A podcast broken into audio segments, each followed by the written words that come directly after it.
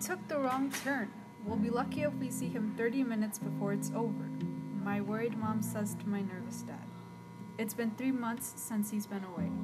Not a long time, but it feels we completely left my brother behind given the circumstances. I can't even think what he must be going through, how and why he even got there. Why does he need to be here? Why should he have to be here? The answer to that is as long as needed. Resilience and Recovery by Hilary Gonzalez Murciel. I was just starting my first year of high school when my oldest brother Raimundo had once again moved back home after gloating that he finally made it on his own. Granted, this was the longest time he spent in his own apartment. At the time, I was naive to the reasons behind his return. All I knew was that it was disheartening to see him back this way, for brawling with an untrustworthy roommate. This was yet another example of negligence and poor judgment. It was yet another chance for my parents to say I told you so. But the reason behind his sudden return was much darker than I originally thought when I got home from school one day and saw he wasn't there. I asked my mom where he went. Her response was, He'll be gone for a few days. Was vague, and all she would respond with. Well, a few days pass and I find out the truth. My parents sit down and tell me my brother had admitted himself into rehab. This whole time I was completely in the dark about what occurred in his life alcohol and pills. Never would I have thought any of my siblings start this sort of thing. For the next few months, he would live farther from us than before, in an institute I knew nothing about.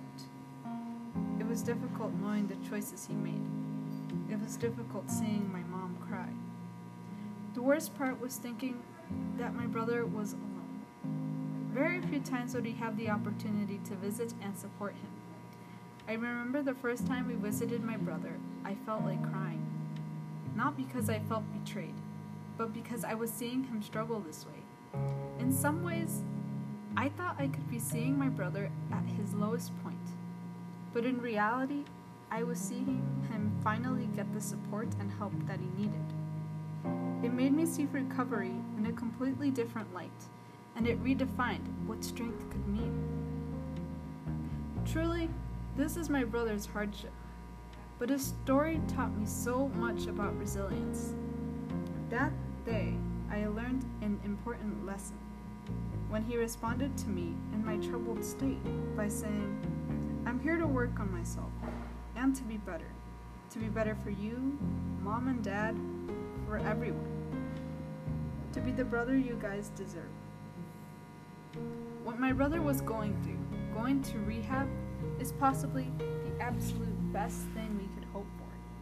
He was recovering, and there should be no shame in knowing my brother needed rehab because he was healing and getting stronger.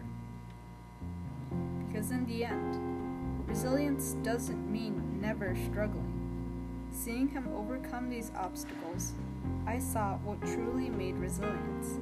It's confronting your adversities and making active choices to combat them. He taught me resilience is how you handle a situation and recover from it.